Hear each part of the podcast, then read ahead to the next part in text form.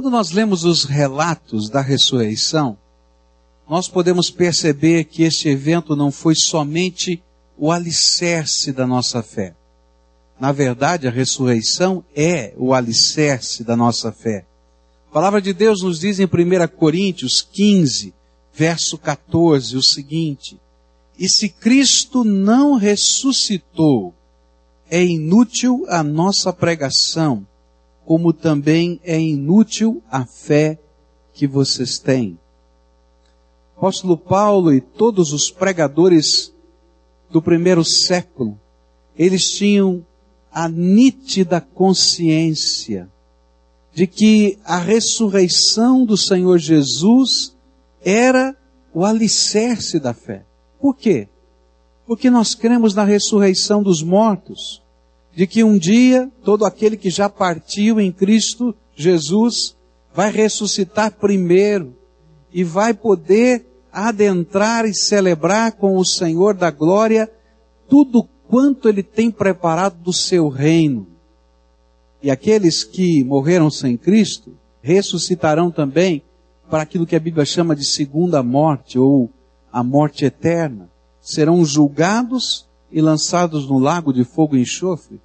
Se cremos nisso e Jesus não ressuscitou, então o apóstolo Paulo diz: "Oh, então é vã nossa fé, porque não existe ressurreição". Mas se Cristo ressuscitou, então a nossa fé é viva e verdadeira. Por isso a ressurreição de Jesus faz a diferença entre a fé cristã e qualquer outra fé. Qualquer outra religião mundial tem o seu líder morto. E depois da sua morte, os seus sucessores vêm, e é só isso que existe. Mas a palavra de Deus diz que o nosso líder, o nosso Salvador, não está morto.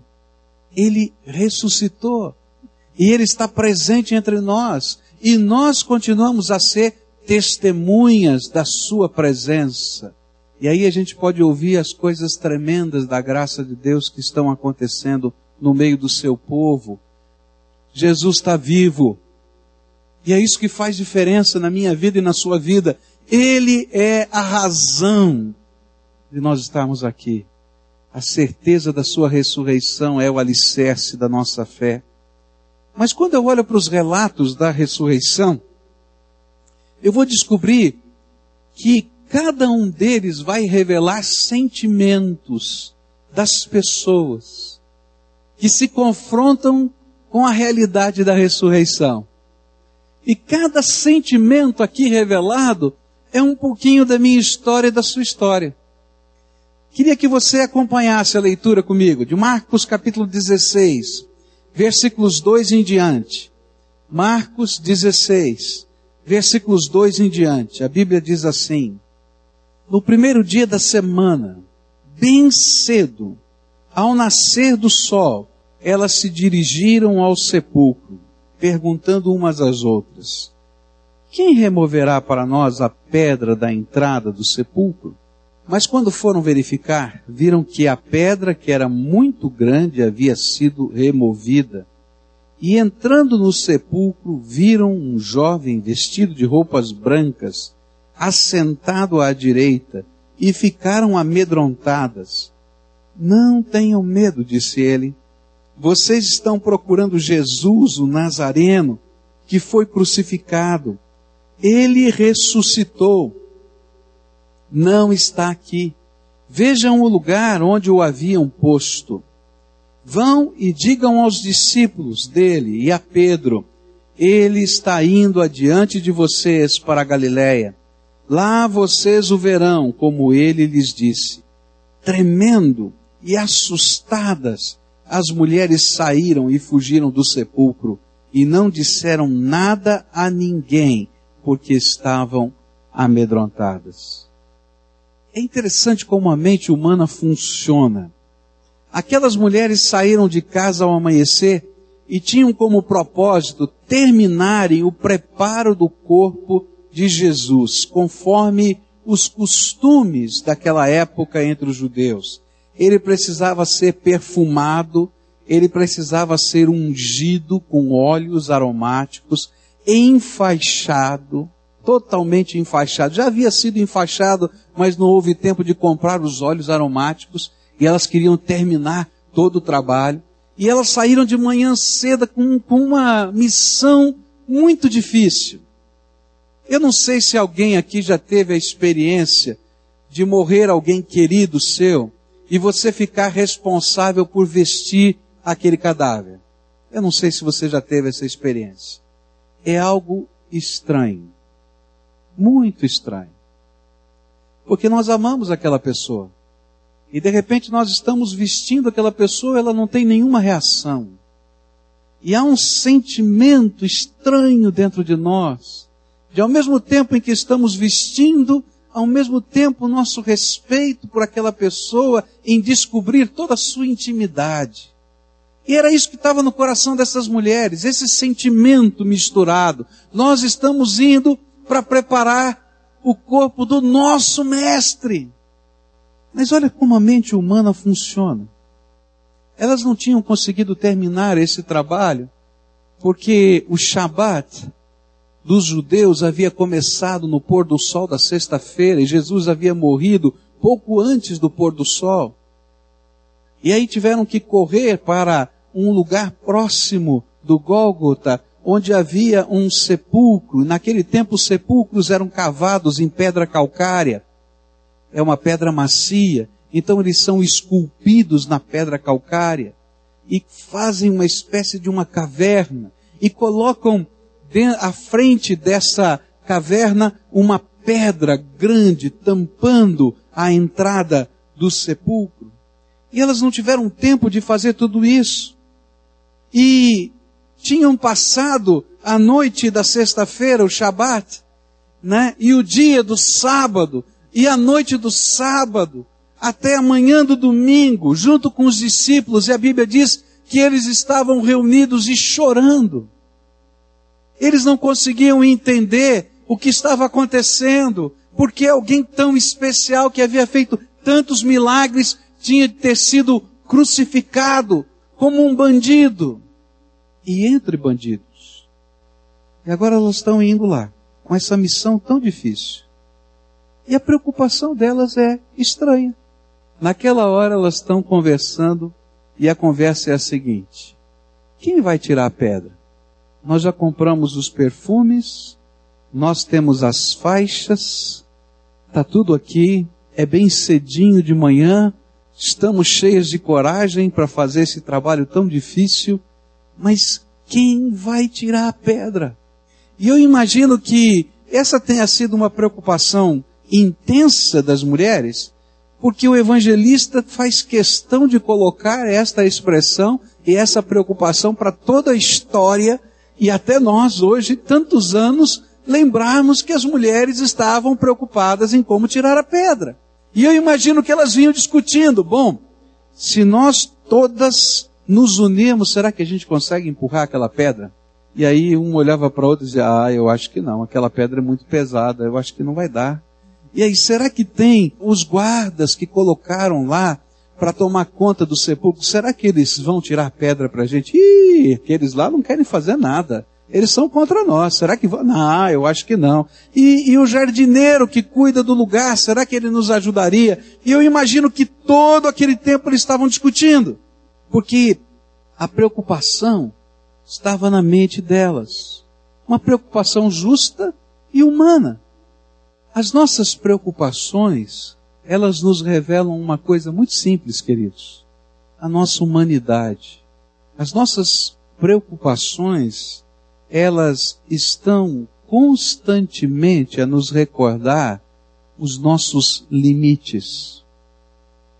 Nós não temos controle nem de uma pedra, grande ou pequena, que esteja diante de nós ou no meio do nosso caminho. Isso é uma coisa tão séria que às vezes pedras grandes se tornam grandes preocupações, mas às vezes pequeninas pedras, minúsculas, se tornam preocupação de grande intensidade e às vezes até de dor. Você já teve uma pedra no sapato? É incrível, não é? Como uma pedrinha pequenininha no sapato, não é isso? faz a gente ficar todo machucado, doído, com dor de cabeça até. E isso revela nosso limite, a nossa humanidade, aquilo que nós não temos controle. Querido, você não tem controle da tua vida, você não tem controle do tempo em que você vai viver, você não tem controle do que vai acontecer daqui cinco minutos. Nós não temos controle das pedras que surgem em nossa jornada. Mas de repente essa preocupação é contrastada com a ressurreição de Jesus. E a ressurreição de Jesus vai nos mostrar uma coisa tremenda. É verdade, mulheres, vocês não conseguem controlar nem a pedra que está no sepulcro. Mas o Deus a quem vocês servem é poderoso para vencer a morte. E quando elas chegam lá, a pedra foi tirada e a pedra era o menor de todos os problemas. E lá estava o anjo do Senhor sentado e dizendo: Quem vocês procuram? Ele não está mais aqui porque ressuscitou. Se de um lado as preocupações nos ensinam que nós somos humanos, limitados, não temos controle das grandes e das pequenas coisas, a ressurreição do Senhor Jesus vai nos mostrar um tremendo e maravilhoso contraste. Quando o Senhor está conosco, Ele tem o controle sobre todas as coisas. E nós passamos a viver numa dimensão diferente. Andar com Jesus não é mais viver na dimensão dos nossos limites, mas é adentrarmos a dimensão do imponderável, do eterno, do sobrenatural. Nós entramos na dimensão do cuidado do Todo-Poderoso. Quando a gente se depara com a pedra, a gente sabe que o meu limite o seu chegou, mas para o meu Deus não tem pedra grande demais, nem a morte. E é isso que vale. Os anjos estavam com elas e elas não sabiam. As mensagens dos céus lhe foram, lhes foram entregues simplesmente porque elas estavam andando na direção do Senhor e Salvador Jesus Cristo. A lição que eu aprendo aqui é que quando Jesus, o Cristo que ressuscitou, é o nosso Mestre, esta é a dimensão em que nós andamos todos os dias. Quantas vezes na tua vida as pedras já foram removidas sem você participar? De nada. Eu fico preocupado, você fica preocupado, porque os nossos limites chegam diante de nós. Eu não posso, eu não sei, eu não consigo, eu não tenho força, eu não tenho capacidade. Mas andar com Jesus é andar além dos limites é saber que o Todo-Poderoso vai à nossa frente, é saber que o Senhor coloca os seus anjos ao nosso redor, é saber que aquele Cristo que prometeu, eis que estou convosco todos os dias até a consumação dos séculos, cumpre a sua promessa. É saber que nós entramos na dimensão do sobrenatural, de um Deus que age, de um Deus que fala, de um Deus que intervém, de um Deus que nos convida para que nós descansemos nos seus braços. E eu não sei o que essa pedra representa ou significa na tua vida. Para cada um de nós, esta pedra tem sentidos e significados diferentes. Elas revelam os seus limites, há coisas na sua vida para as quais você não tem capacidade, força, sabedoria, competência, poder, autoridade mas há alguém que tem. E andar com Jesus é depender daquele que pode fazer todas as coisas. Então, hoje, há um presente para você. É que a promessa de Jesus quer se cumprir na tua vida. Eis que estou convosco todos os dias até a consumação dos séculos. É para você essa promessa. É para você esse presente. Toma posse dele, em nome de Jesus. Segundo sentimento que a gente vai perceber nesse texto, agora em Mateus 28, a partir do verso 1, outro relato da mesma história. E depois do sábado, E tendo começado o primeiro dia da semana, Maria Madalena e a outra Maria foram ver o sepulcro. E eis que sobreveio um grande terremoto, pois um anjo do Senhor desceu dos céus, e chegando ao sepulcro, rolou a pedra da entrada e assentou-se sobre ela. Sua aparência era como um relâmpago, e suas vestes eram brancas como a neve. Os guardas tremeram de medo e ficaram como mortos. E o anjo disse às mulheres, não tenham medo. Sei que vocês estão procurando Jesus que foi crucificado. Ele não está aqui, ressuscitou como tinha dito. Venham ver o lugar onde ele jazia. Vão depressa e digam aos discípulos dele, ele ressuscitou dentre os mortos e está indo adiante de vocês para a Galiléia. Lá vocês o verão. Notem que eu já os avisei. As mulheres saíram depressa do sepulcro e amedrontadas e cheias de alegria e foram correndo anunciá-lo aos discípulos de Jesus. E de repente Jesus as encontrou e disse: Salve! E elas se aproximaram dele, abraçaram-lhe os pés e o adoraram. E então Jesus disse: Não tenham medo. Vão dizer a meus irmãos que se dirijam para Galiléia e lá eles me verão. Um segundo sentimento que é revelado na ressurreição diante do anjo, diante da glória de Deus ali revelada através de manifestações como o terremoto, a pedra rolada e a própria visão de Jesus, foi medo. E é interessante que o medo é companheiro da preocupação, não é? A gente começa preocupado e depois a gente fica com medo. Não é assim mesmo? Eu começo a ficar preocupado. Será que o dinheiro vai dar até o final do mês? E depois eu começo a ficar com medo. E se não der? Como é que eu vou fazer? Como é que a gente vai fazer?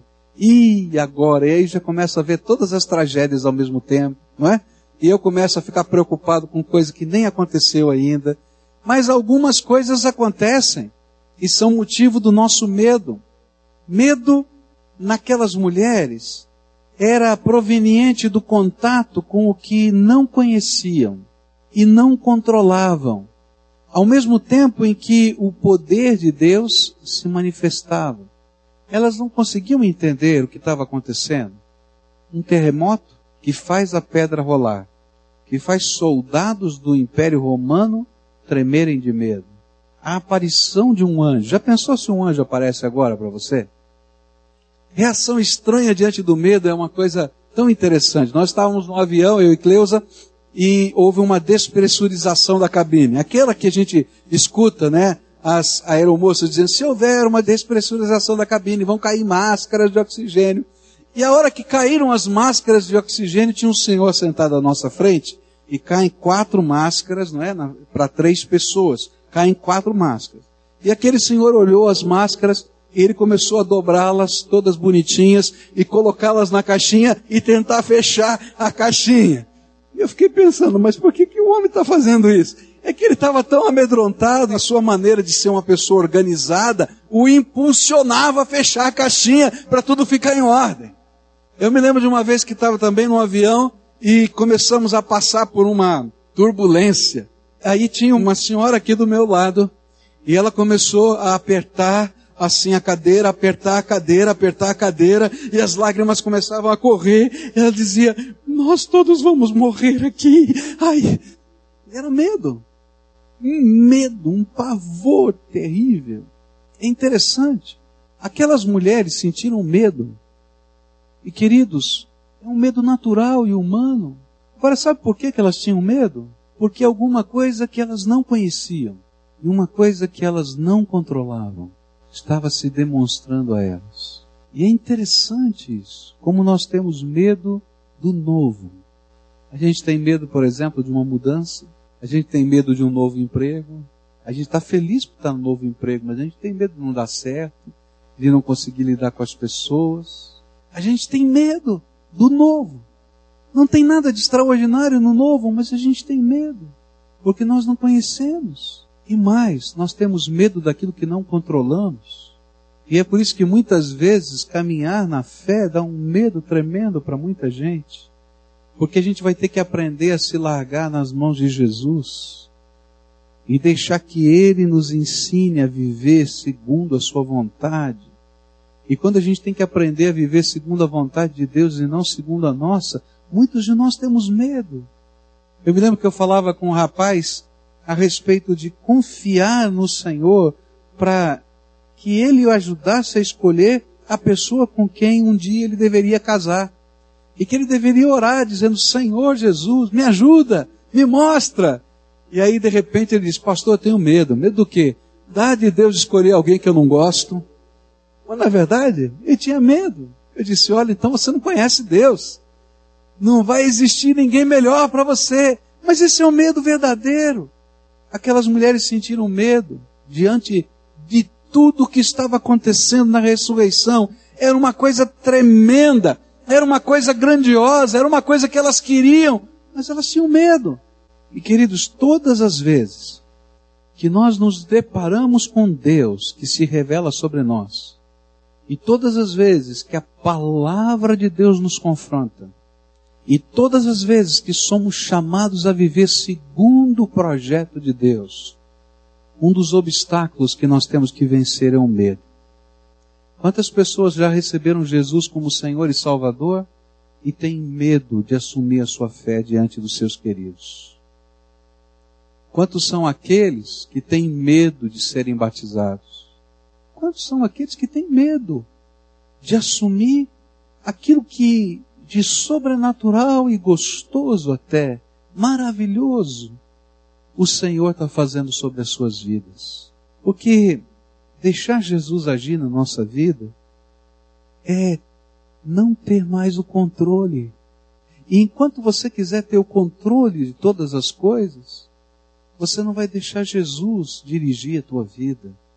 E o que impede você de deixar Jesus dirigir a tua vida é o medo do novo e o medo de perder o controle.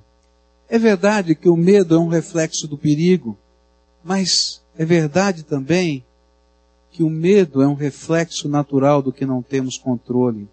No entanto, o medo daquelas mulheres transformou-se em alegria, diz a Bíblia. Elas estavam cheias de medo e de alegria. Mas o que foi capaz de transformar o medo que estava no coração delas em alegria? Quando elas foram capazes de ouvir a palavra de consolação que Deus havia preparado e colocado na boca do anjo, o medo começou a se transformar em alegria. É interessante que o anjo começa dizendo assim: Não temas. Você percebeu? Não temas. Eu sei que vocês estão procurando Jesus Cristo Nazareno que foi crucificado mas ele não está mais aqui. Como ele havia prometido, ele ressuscitou. E sabe, quando a gente começa a ouvir a mensagem do céu para nós, geralmente ela começa assim: filhinho, não tenha medo. Filhinho, não tenha medo, eu sou teu pai. Eu te amo. Eu tenho um propósito para a tua vida. Eu quero fazer coisas tremendas no teu coração. Você está procurando isso, você está procurando aquilo, você está querendo isso, está querendo. Querido, eu já estou indo na tua frente. E quando a gente começa a ouvir, quando a gente começa a ouvir a palavra do Senhor, o medo se transforma em alegria. Mas, além de ouvir, nós precisamos confiar na palavra do Senhor. A palavra que fora lhe dita era: o Senhor ressuscitou. E a alegria, queridos, vinha de saber que elas não precisavam mais embalsamar aquele corpo, de que aquele corpo não estava mais naquele sepulcro, que algo que elas não compreendiam, não sabiam explicar, se alguém perguntasse qual foi o processo da ressurreição, eles não sei. Uma vez perguntaram isso, né? Para um cego de nascença. Como é que foi que você foi curado? Ele disse, ó, oh, não sei. Uma coisa eu sei. Eu era cego, agora eu vejo. Como foi? Não sei. Pergunta para quem curou. Sabe? Às vezes na nossa vida nós não vamos saber os processos, não vamos entender os meios, porque eles são sobrenaturais, eles vão além da nossa capacidade, eles são eternos, eles são do Todo-Poderoso. Há uma dinâmica celeste que não chegou ainda à minha competência. Eu fico imaginando se Deus quisesse explicar para Moisés algumas coisas tremendamente humanas que acontecem hoje. Imagina que, que Deus colocasse Moisés no túnel do tempo. Não existe, mas faz de conta que tivesse. E Moisés viesse viver na sua casa por 24 horas. E de repente, você dissesse, Moisés, eu estou um pouquinho ocupada, senta aqui, ou ocupado, senta aqui na sala e assiste um pouquinho de televisão. E aí você liga a televisão, ele começa a olhar aquilo. Ele começa a olhar. E aí você diz assim, não fica preocupado não, Moisés. Isso aqui é só televisão. E ele olhasse para você, como é que funciona esse negócio? Aí você dissesse assim para ele, olha, tem umas ondas que vêm, passam por, vai, vai, vai contando a história que nem eu sei, né? Decodifica e coloca isso em sinais luminosos e tal, etc. Moisés ia ficar assim preocupado, não ia entender nada. Aí você chegasse na cozinha, vem cá Moisés, deixa a televisão, você está muito preocupado, vem para cá. E aí você fosse aquecer alguma coisa no micro-ondas. Aí você aperta um botãozinho assim diz, o que você está fazendo? Estou esquentando a comida. Mas não tem lenha, não tem fogo. Como é que é esse negócio? Como é que você esquenta? Aí você vai explicar o forno de micro-ondas para ele, sabe explicar? Gente, tem coisas que não dá para a gente entender, mesmo usando. Quanto mais na dimensão do Todo-Poderoso. Por isso eu não vou entender algumas coisas que Deus está fazendo. Eu não vou entender os processos de Deus. Mas quando eu creio, eu escuto a palavra e eu creio, eu creio, o medo se transforma em alegria. Sabe, tem muita gente vivendo uma angústia tão grande, tanto tempo, tentando ter o controle de tudo, quando na verdade a palavra de Deus tem dito para a gente, existem 365 vezes escrito na palavra de Deus a seguinte expressão: não temas. É como se Deus dissesse: tem um não temas para cada dia do ano para você sob tantas diferentes razões. E eu preciso ouvir a mensagem de Deus e crer. Toma posse daquilo que Deus está falando comigo. Quando nós somos capazes de confiar no que Ele está nos dizendo, o Senhor ressuscitou. Ou quando ouvimos a voz de Jesus, eis que estou convosco todos os dias até consumação do século o medo se transforma em alegria. Mas há uma terceira coisa que essas mulheres fizeram, e que para mim tem tudo a ver quando o medo se transforma em alegria. Elas estão saindo com pressa e estão indo em direção dos outros discípulos para contar o que tinha acontecido. E quem é que elas encontram no caminho? Quem é que elas encontram? Jesus. E elas ficam com medo, você já pensou se você tivesse ido no enterro de alguém? Vamos conversar sério. Você foi no enterro de alguém e esse defunto parece para vocês assim: Oi! O que o jeitão de Jesus foi esse? Salve! Oi! Tô aqui! Alguns iam sair correndo. Não é verdade? Mas olha só, aquelas mulheres que estavam com medo quando viram o anjo, e que estavam com medo quando viram Jesus. A Bíblia diz, a primeira palavra depois do oi, né, do salve, foi não temos. Aquelas mulheres puderam ter o seu medo transformado em alegria. Sabe como? Elas ouviram a mensagem, elas creram a mensagem, e quando encontraram Jesus, se lançaram aos seus pés se jogaram no chão e abraçaram os pés do Senhor Jesus. Queridos, o único jeito do medo se transformar em alegria na nossa vida é a gente ouvir a palavra de Deus. A gente crê nessa palavra. E esse Cristo que passa por nós, e quando você sentir o toque do Senhor Jesus, se lança nos pés dele, abraça, segura. Um outro texto, chega uma hora que Jesus diz assim, oh, para um pouquinho que eu tenho que ir lá falar com os outros, porque as mulheres não deixavam sair não. Seguraram no pé dele e não soltavam.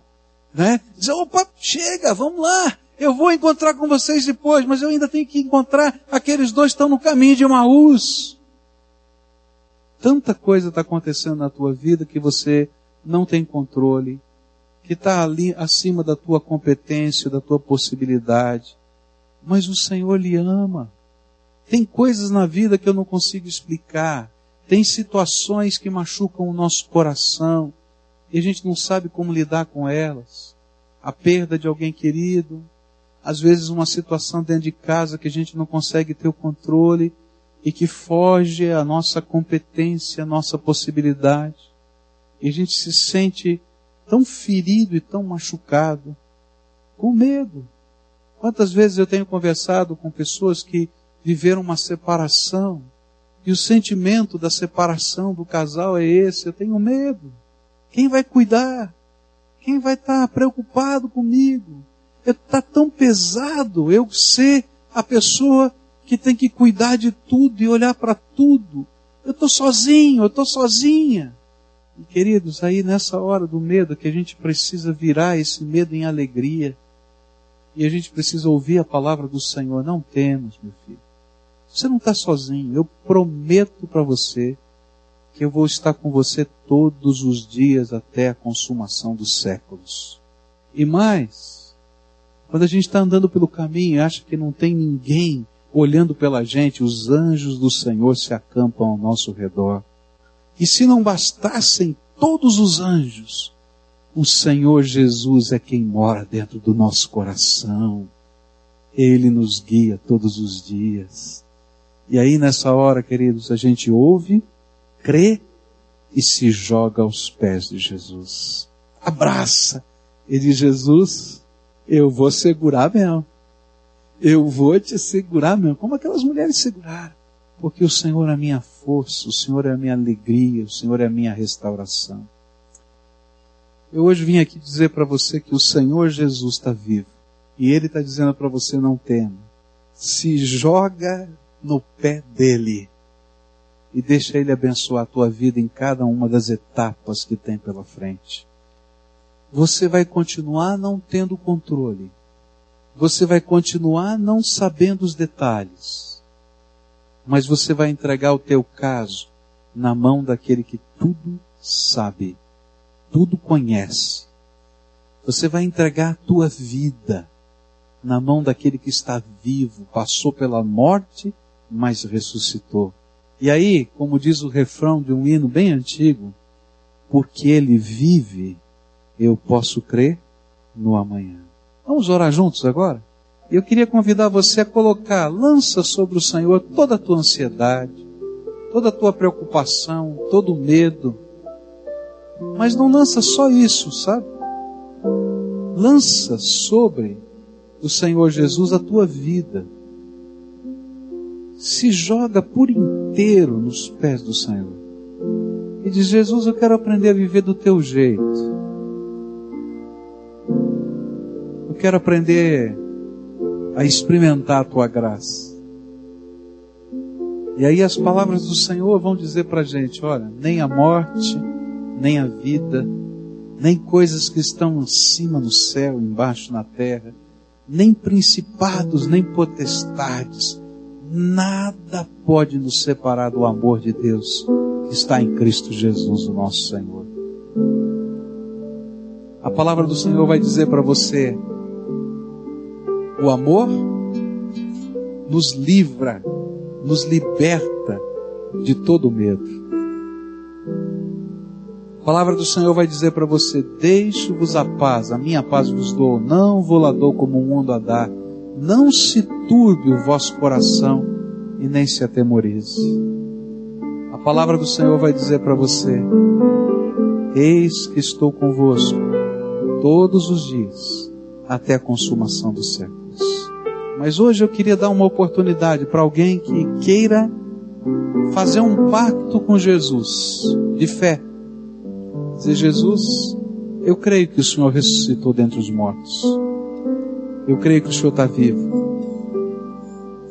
E hoje eu quero te convidar para morar dentro do meu coração. O altar do Senhor vai ser aqui dentro da minha alma. E eu quero experimentar a tua promessa do Senhor estar comigo todos os dias. Eu quero abrir mão do controle da minha própria vida, para que a partir de hoje tu sejas o Senhor da minha vida, o dono da minha vida, o Cristo prometido para mim. Se você é essa pessoa a quem o Espírito Santo está falando, talvez alguém que já conhece a palavra de Deus há muito tempo, mas por alguma razão está vivendo tão sozinho e independente. Hoje Jesus está te chamando. Talvez alguém que tenha pela primeira vez tido a oportunidade de fazer essa entrega. Eu queria muito orar por você. Só vou pedir para Jesus colocar a mão de graça sobre você e te abençoar. Senhor Jesus, tu conheces o coração desse povo que está aqui. Muitos estão preocupados, com medo, cansados, porque os limites chegam tão rápido, Senhor. Mas diante do Senhor eles se apresentam agora. E eles estão pedindo, em nome de Jesus eu te peço, junto com eles, Estende a tua mão de graça sobre eles. Que nesta hora, Pai, o Senhor tenha toda a liberdade de entrar nesses corações e fazer morada aí dentro. Que o Senhor tenha toda a liberdade, Senhor, de abençoar estas vidas. Fala, Senhor, ao coração deles. Revela a tua glória para eles. E que eles conheçam o Senhor, Pai. Que eles conheçam o Senhor. Eles estão dizendo, Jesus, entra na minha vida. Jesus entra na minha casa. Jesus entra na minha história e assume o controle, Senhor. E nós queremos te pedir, Senhor, ouve a nossa oração. Que os pecados sejam perdoados, Senhor, através do sangue que o Senhor verteu na cruz do Calvário. E que toda a força do inimigo que veio para matar, roubar e destruir essas vidas, seja repreendida agora em nome de Jesus. E que venha sobre eles libertação, e que venha sobre eles vitória, e que a graça do Senhor os acompanhe, e que o medo, a preocupação, se transforme em alegria da salvação, a alegria da certeza de que o Senhor está vivo dentro do coração deles. Reina, Senhor Jesus, sobre eles. É aquilo que nós oramos, no nome de Cristo.